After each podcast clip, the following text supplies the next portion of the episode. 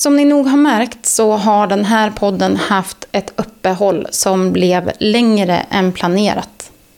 Jag skulle bara plugga klart, jobba, laga hojen för den var trasig och sen så skulle jag hänga lite med barnen, kolla på hojtävlingar, jag skulle tävla själv och så skulle jag jobba mer och sen tog tiden slut. Men nu är tanken att podden drar igång igen med regelbundna avsnittssläpp.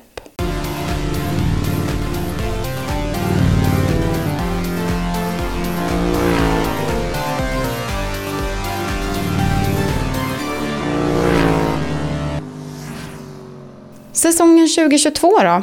Jag vet att det har hänt mycket saker för många förare den här säsongen.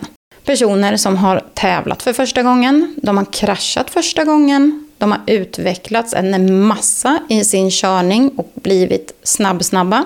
Eller så har de låtit bli att köra alls av olika anledningar och säsongen blev inte alls som de planerade. Så blev det för mig. Den blev inte som jag hade tänkt mig. Och det är väl egentligen ingen skillnad från de andra två säsongerna som jag har kört hoj på bana. Men jag har inte skadat mig och jag har bara ramlat med hojen en gång. Och inte någon gång så har jag lämnat asfalten utan att det har varit meningen. Vilket man skulle kunna se som något slags rekord för mig.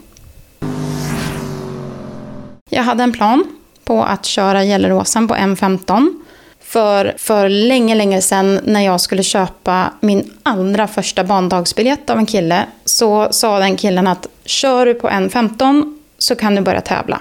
Och det där har liksom satt sig i mig som en magisk liten gräns som jag har gjort till ett blygsamt mål för mig själv.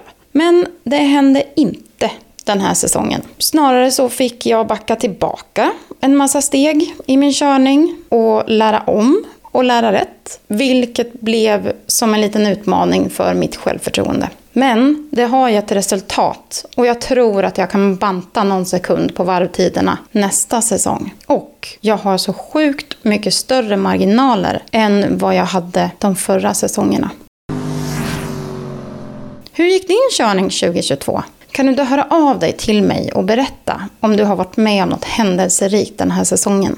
Och har ni några andra förslag på ämnen eller personer som ni vill ha tusen svar ifrån. Hör av er om det också. Ni kanske vill att jag pratar med de riktigt snabb-snabba roadracingförarna som ger oss sina bästa tips vad man ska göra eller ska låta bli att göra för att bli sådär supersnabb.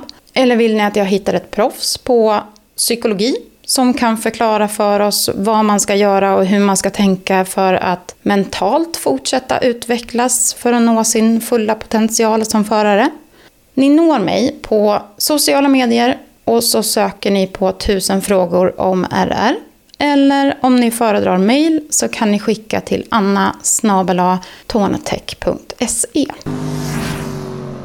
Något jag skulle vilja ta reda på är ju till exempel det här med om man skulle vilja köra hoj på vintern. Hur funkar det? Och framförallt, vad kostar det? För tänk att det kommer dröja typ sju månader innan vi kan köra hoj i Sverige igen. Och vad ska man göra för att dämpa suget egentligen?